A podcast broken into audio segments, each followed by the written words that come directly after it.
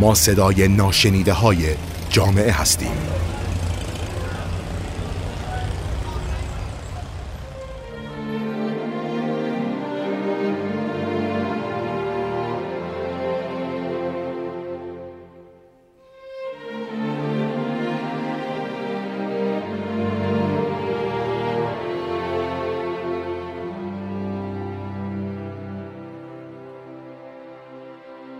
سلام و درود خدمت تمام شنوندگان عزیز رادیو اطلس.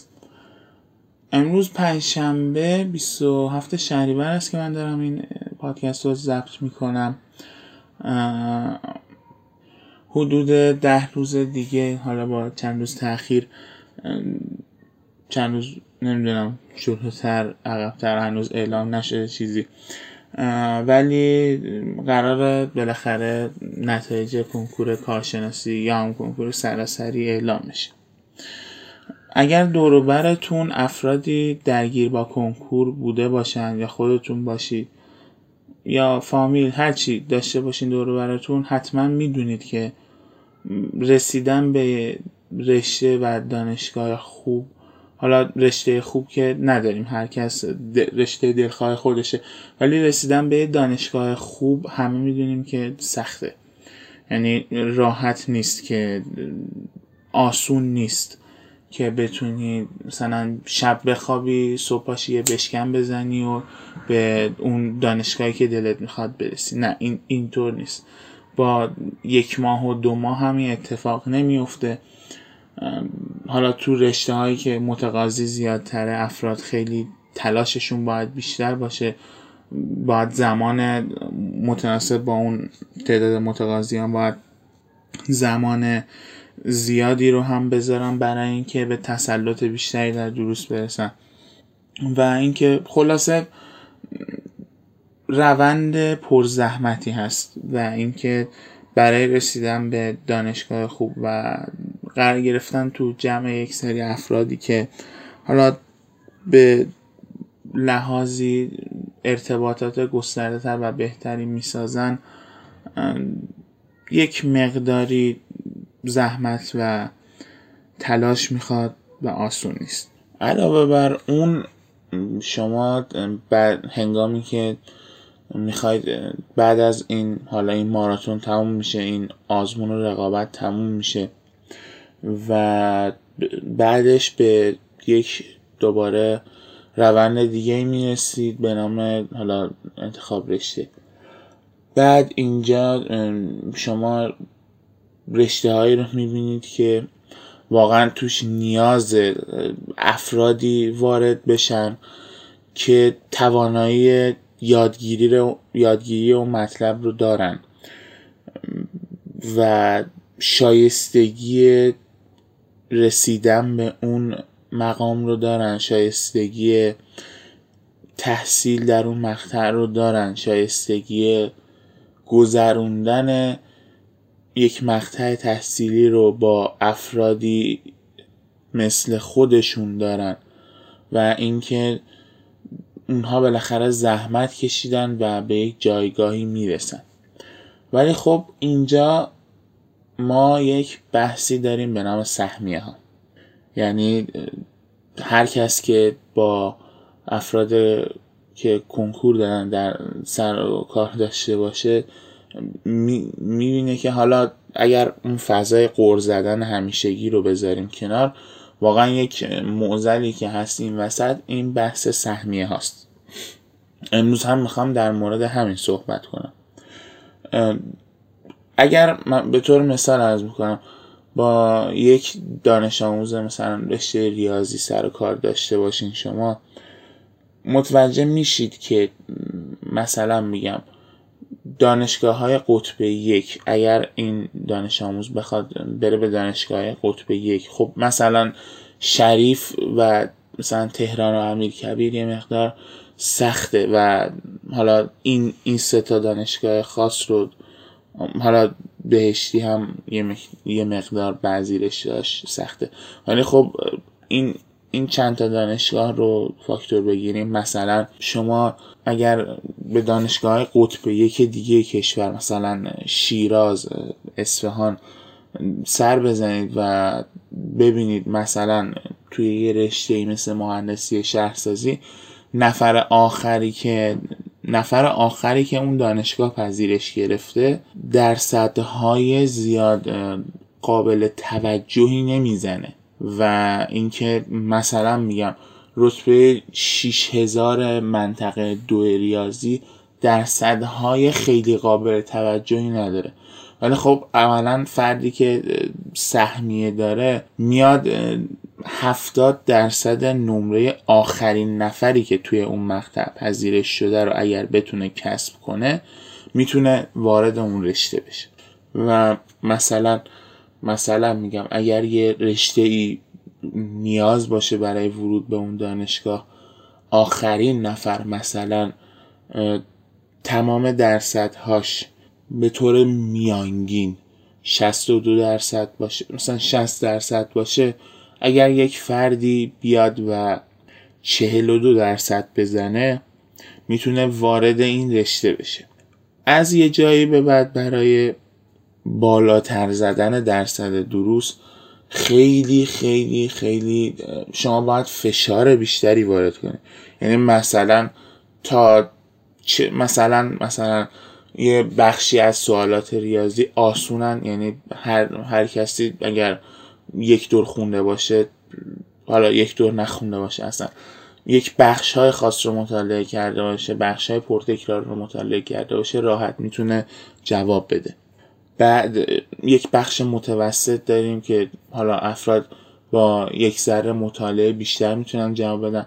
یک بخش سخت داریم که افراد باید واقعا برای جواب دادن به این بخش از سوالات زحمتش رو کشیده باشن و همینطوری نمیشه جوابش داد. اون بخش از سوالات تغییر رو ایجاد میکنه و افراد رو از هم جدا میکنه. ولی خب شما مثلا به 40% سوالات پاسخ دادی، بعد از 40 مثلا بخوای بری رو 60 خیلی زحمت و زور زیادتری باید بزنی. ولی خب اینجا اولا فردی که این سهمیه رو داره خب این کار رو نمیکنه، اصلا نیازی نیست این کار رو بکنه. اون میتونه با یه مطالعه خیلی معمولی به مثلا دانشگاه قطب 1 و اون رشته‌ای که دوست داره برسه. به خاطر همین این قضیه سهمیه ها دو جور اشکال داره. یک این که فردی که خودش داره وارد اون رشته میشه اون توانایی ها رو نداره و اینکه اگر اون توانایی ها رو نداشته باشه و وارد بشه بعدن خودش بیشتر از همه آسیب میبینه، چون توی جمعیه که اون جمع تقریبا همه با هم یک دستن و همه اطلاعات کافی رو دارن و یک مقدار توی اون جمع دچار مشکل میشه.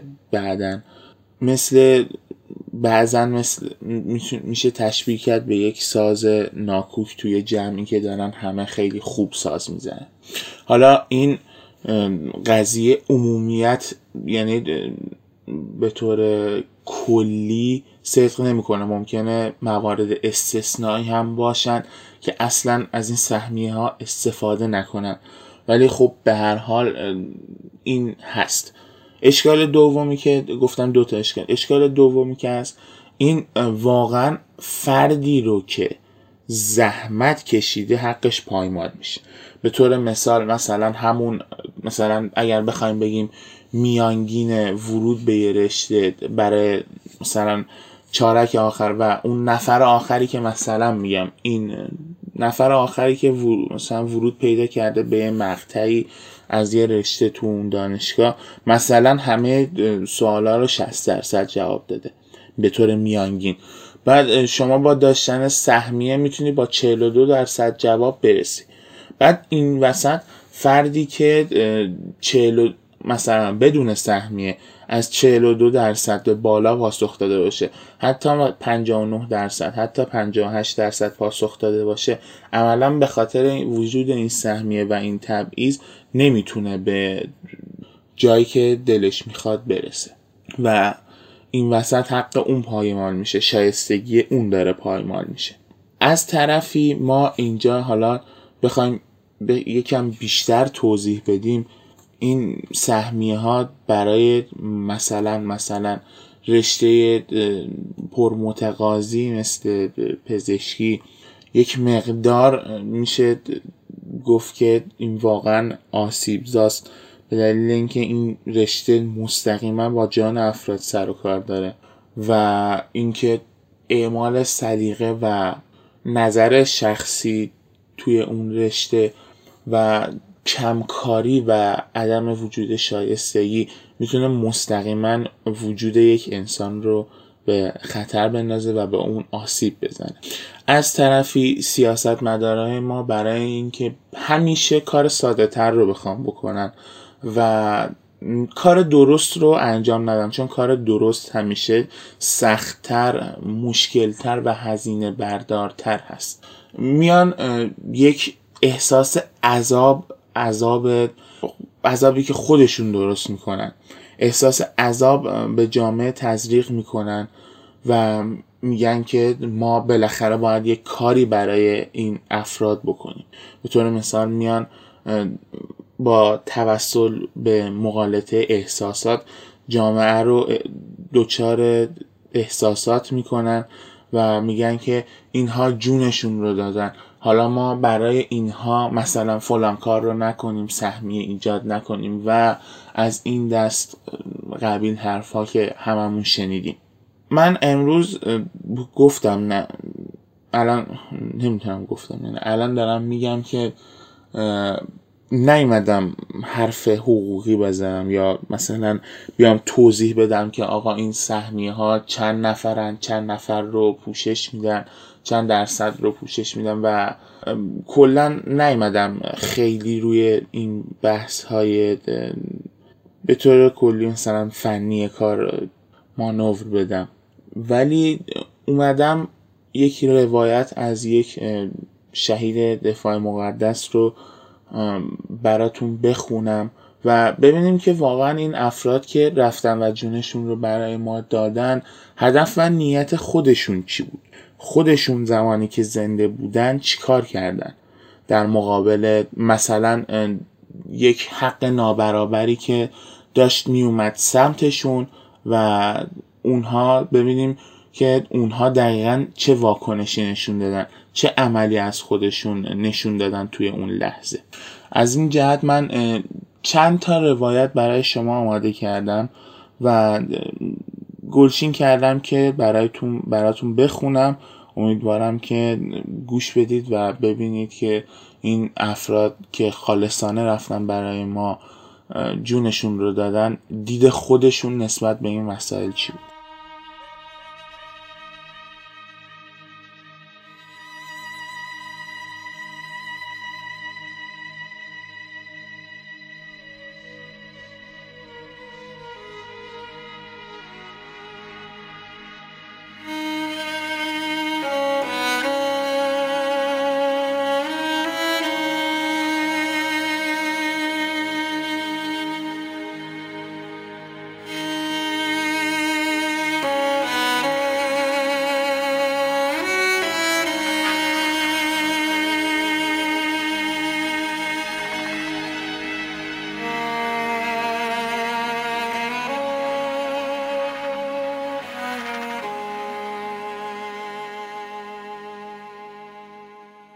اسم این داستانی که الان براتون میخوام بخونم تیتر شده به نام خانه استثنایی. حالا داستانها رو من میخونم، بعد تهش یک توضیحی از مشخصات این شهید هم میگم. سپاه که کم کم شکل گرفت، عبدالحسین دیگر وقت سرخاراندن هم پیدا نمیکرد. 24 ساعت سپاه بود، 24 ساعت خانه. خیلی وقتا هم دائما سپاه بود.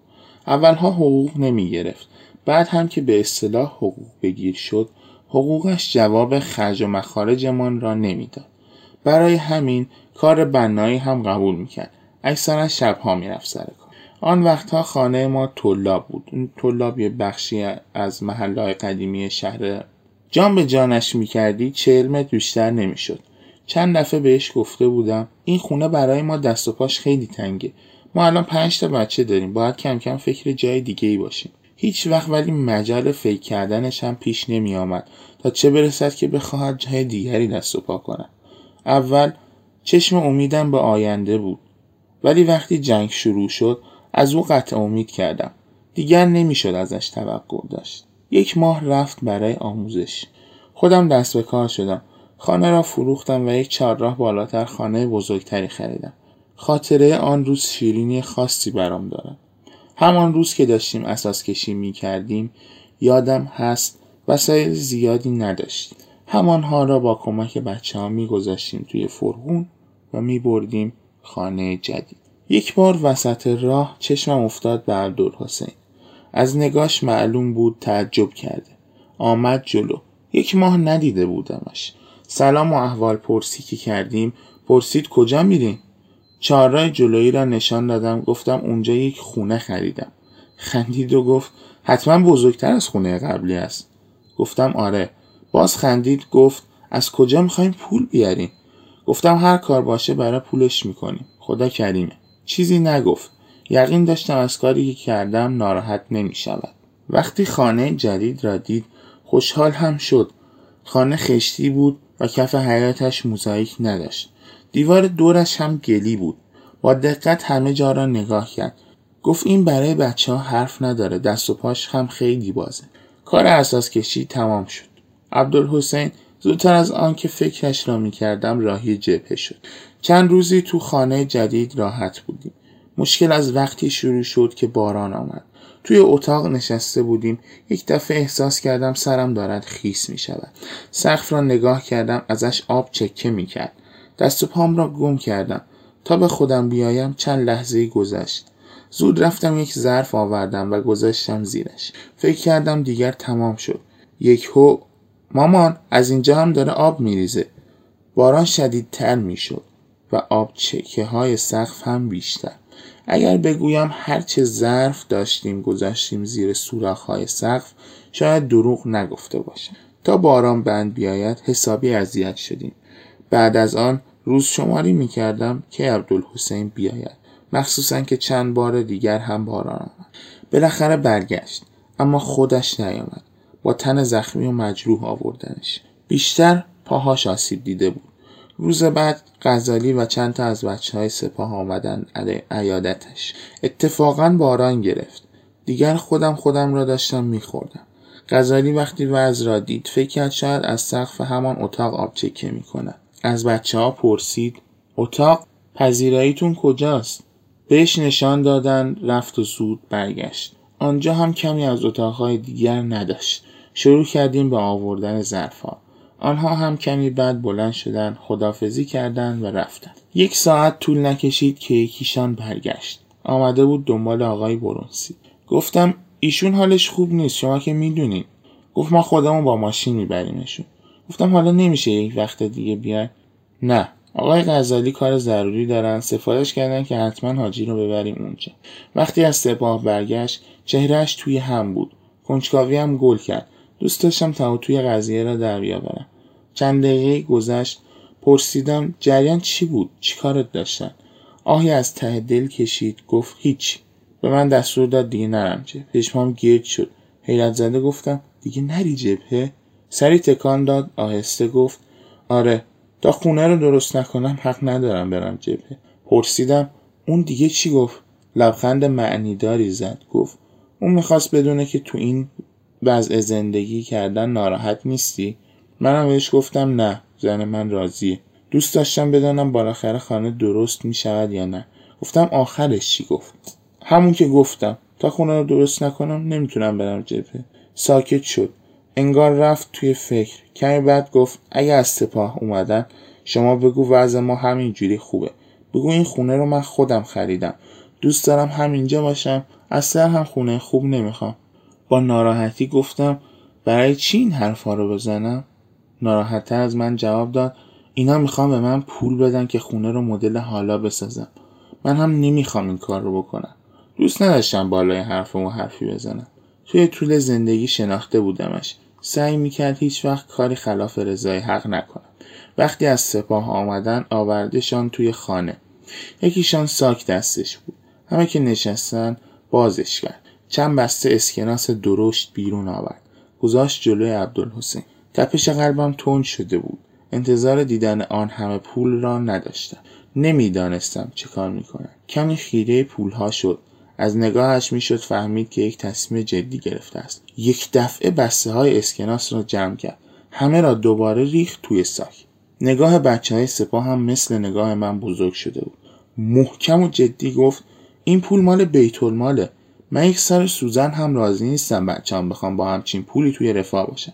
گفتم ولی. محکم گفت ولی نداره. بچه‌های من با همین وضع زندگی میکنن. گفتم جواب غزالی رو چی بدیم؟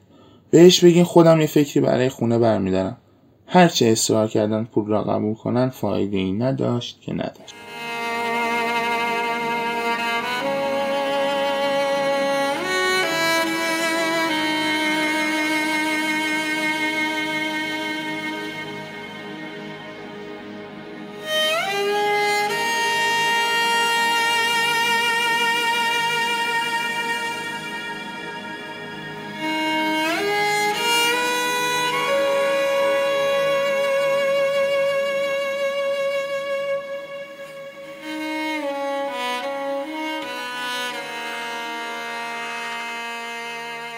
غیر از این روایت 2 تا روایت دیگه من پیدا کردم و براتون اونها رو هم میخونم.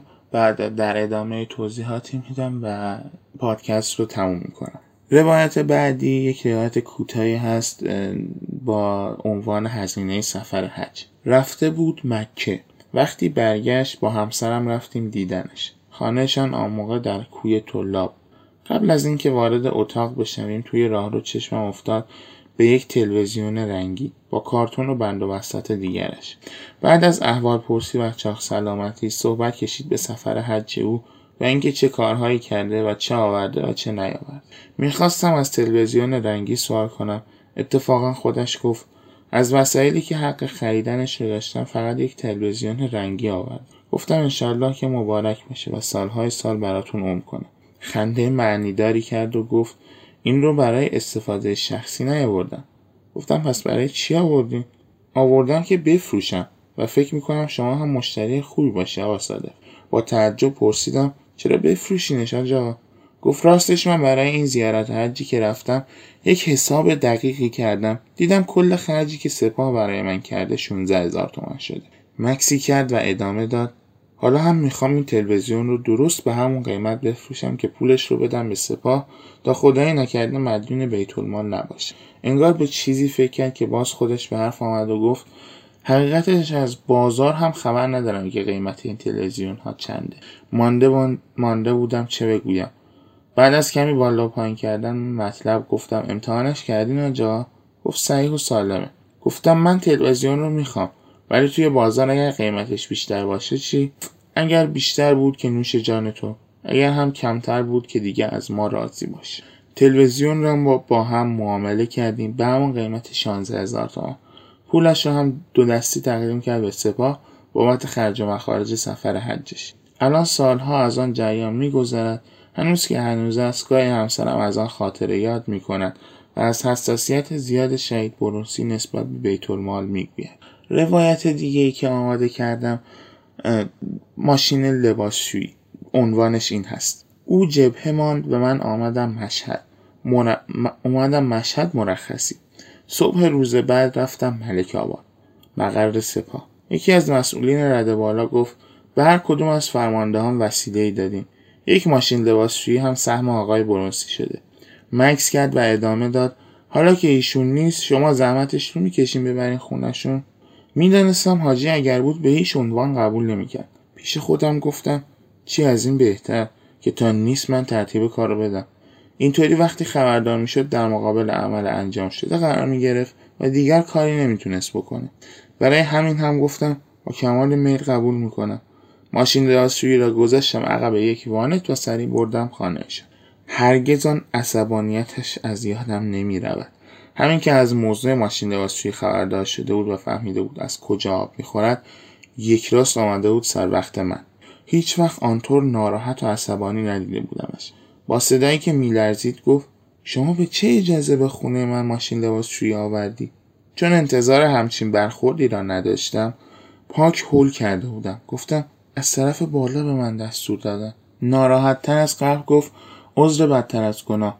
مکس کرد و خشن ادامه داد همین حالا میایی اون تحفه رو برش میداری و میبریش همون جایی که آوردی. کم کم اوضاع احوال دستم آمد و به خودم مسلط میشدم. گفتم حالا مگه چی شده که اینجوری داری زمین و آسمون رو به هم میدوزی آجا؟ به پرخاش گفت مگه من رفتم جنگ که ماشین لباسشویی بیاد تو خونه؟ گفتم بابا یه تیکه کوچیک حقت بود بهت دادن. شما میخواین اجر منو از بین ببرین. ما برای چیز دیگه میریم جنگ. داریم به وظیفه شرعی و دینیمون عمل میکنیم. همین چیزهاست که ممکنه ما رو از مسیر منحرف کنه. آهی از ته دل کشید، نگاهش را از نگاهم گرفت و خیره طرف دیگری شد. تازه همین حقوقی رو هم که میگیرم نمیدونم حقم باشه یا نه. اصلا وقتی که میام مرخصی باید برم کار کنم و خرج زن و بچه رو در بیارم و باز ببرم جبهه. اون وقت شما به خودتون اجازه این کارها رو میدین. این کار از تو بعید بود آقا سید. آخرش هم زیر بار نرفت. محکم و جدی گفت خودت اونو آوردی، خودت هم میای میبریش. من هم زدم به در لجبازی و گفتم اون ماشین حق زن و بچه شماست و باید توی خونه بمونه. خداحافظی کرد و در حال رفتن گفت ما به اون دست نمیزنیم تا بیای ببریش. با خودم گفتم هر حرفش رو که گوش کنم این یکی رو دیگه گوش نمی‌کنم. همینطور هم شد. بعد از آن پا توی یک کف کردم و دیگر نرفتم. ماشین لباسشویی را بیاورد. خدا رحمتش کند. او هم به خانمش گفته بود ماشین رو از توی کارتونش در نیاری. تا زمان شهادتش همانطور توی کارتون ماند و اصلا دست نخورد. مدت‌ها بعد از شهادتش آن را با یک ماشین لباسشویی نوتر عوض کردم و بردم برای زن و بچه. این سه تا روایتی که با من خوندم و با هم گوش دادیم از کتاب خاک‌های نرم کوش از شهید دفاع مقدس عبدالحسین برنسی. اینکه من اینها رو خوندم دلیل بر این بود که من زیاد راه حلی برای اون مشکلاتی رو که اعلام کردم گفتم همون بحث سهمیه و اشکالاتش، همونطور که این قضیه به صورت احساسی برای مردم توضیح داده شده و توجیهی از نظر فنی و کارشناسی نداره، من هم خواستم اشکال این کار رو همونطور بیان کنم و از زبون خود این افراد که به اسمشون سهمیه ها ایجاد شده و داخلش بالاخره حقوق افراد دیگه پایمال میشه، خواستم با زبون خودشون از زبون خودشون بشنویم که واقعا دید خود این افراد به بیت المال و حق عمومی چیه. من فکر میکنم ظلم به خود اونها هم باشه که این سهمیه ها رو ما ایجاد میکنیم به اسم اونها و برای خدمت به اونها، در حالی که خود اونها وقتی زنده بودن حتی واهمه داشتن از این که حقوقی که میگیرن درست هست یا نه، ولی ما اینطور به اسمشون ضربه میزنیم و با درست کردن این سهمیه ها حقوق افراد حالا شایسته رو پایمال میکنیم و حقی رو ایجاد میکنیم که ممکنه اون فردی که داره ازش استفاده میکنه شایسته نباشه و درست نباشه. اصل این اتفاق باز هم بخوام اگه از نظر فنی توضیح بدم به خاطر اون سهمیه هست که 70% نمره نفر آخره و اونه که خیلی مشکل درست میکنه. نفر آخر توی یک رشته که قبول میشه باز با چارک آخر یا اون مثلا اگر یک رشته رو به 4 قسمت تقسیم کنیم اون 1/4 آخر باز با اون هم خیلی فرق داره نفر آخر و این ظلمی که ایجاد میشه به خاطر همین مسئله است و اینکه باز برای دانشگاه‌های بهتر هم این قضیه خب توی رشته‌های غیر پرمتقاضی صدق و اینکه این روایت هایی که از خود اون افراد موجود هست کاملا واضح و روشنه که احتمال زیاد اگر خودشون الان زنده بودن اجازه استفاده همچین چیزی رو نمیدادن. ولی خب به هر دلیلی این حق ایجاد شده، این سهمیه ایجاد شده و حالا هم خیلی خیلی خیلی باعث، اگر برخورد کرده باشین با افرادی که بعد یک سال تلاشی که کردن باز به زحمتشون نرسیدن و اون حقشون رو نتونستن بگیرن، میبینید که خیلی هاشون مثلا حالا اثر اون ناراحتی و خشمی که دارن حالا بعد از این یک سالی که به نتیجه نرسیدن شروع میکنن به توهین کردن و پرخاش کردن به همین افراد شهدا و خانواده هاشون و این اشکال رو از اونا میدونن و فکر میکنن اونها دارن حقشون رو پایمال میکنن و به طور کلی برخورد خوبی با این قضیه ندارن.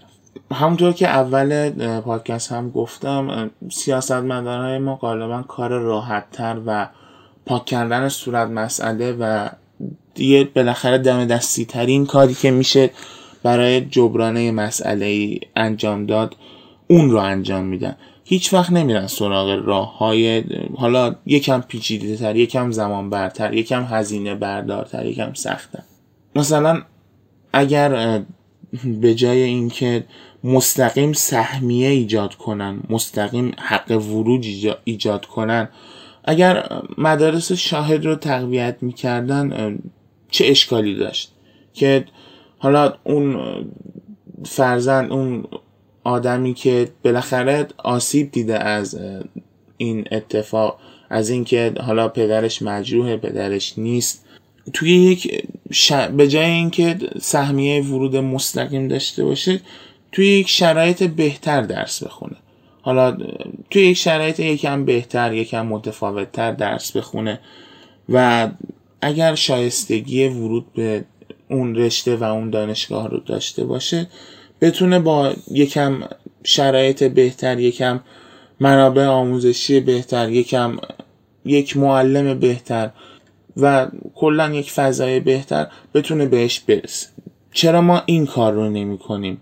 خب این کار هزینه، طبق معمول هزینه بردارتره، مشکلتره و یکم سختره و خب ما سیاستمدارهای ما از این فرار میکنن، از این کار سختتر فرار میکنن، میان با مغالطه توسل به احساسات جامعه رو احساسی میکنن، جامعه رو از اون چیزی که درسته منحرف میکنن و توجیه‌های خودشونو میارن و کلاً به این تبعیض دامن بیشتری میزنن و حتی اون افراد رو به نظر من اون کاری که کردن، اون کاری که اون افراد کردن خالصانه رو سیاستمدارهای ما بی‌ارزش میکنن. امیدوارم که هممون بدونیم اون افراد برای چی رفتن و به چه نیتی رفتن و حداقل اسمشون رو به خاطر اینکه به اسم اونها بخوایم خدمتی کرده باشیم و برای خودمون اعتباری ایجاد کنیم، اسم اونها رو لااقل خراب نکنیم. خیلی ممنونم که به این پادکست گوش دادین و ازتون خداحافظی میکنم. فعلا.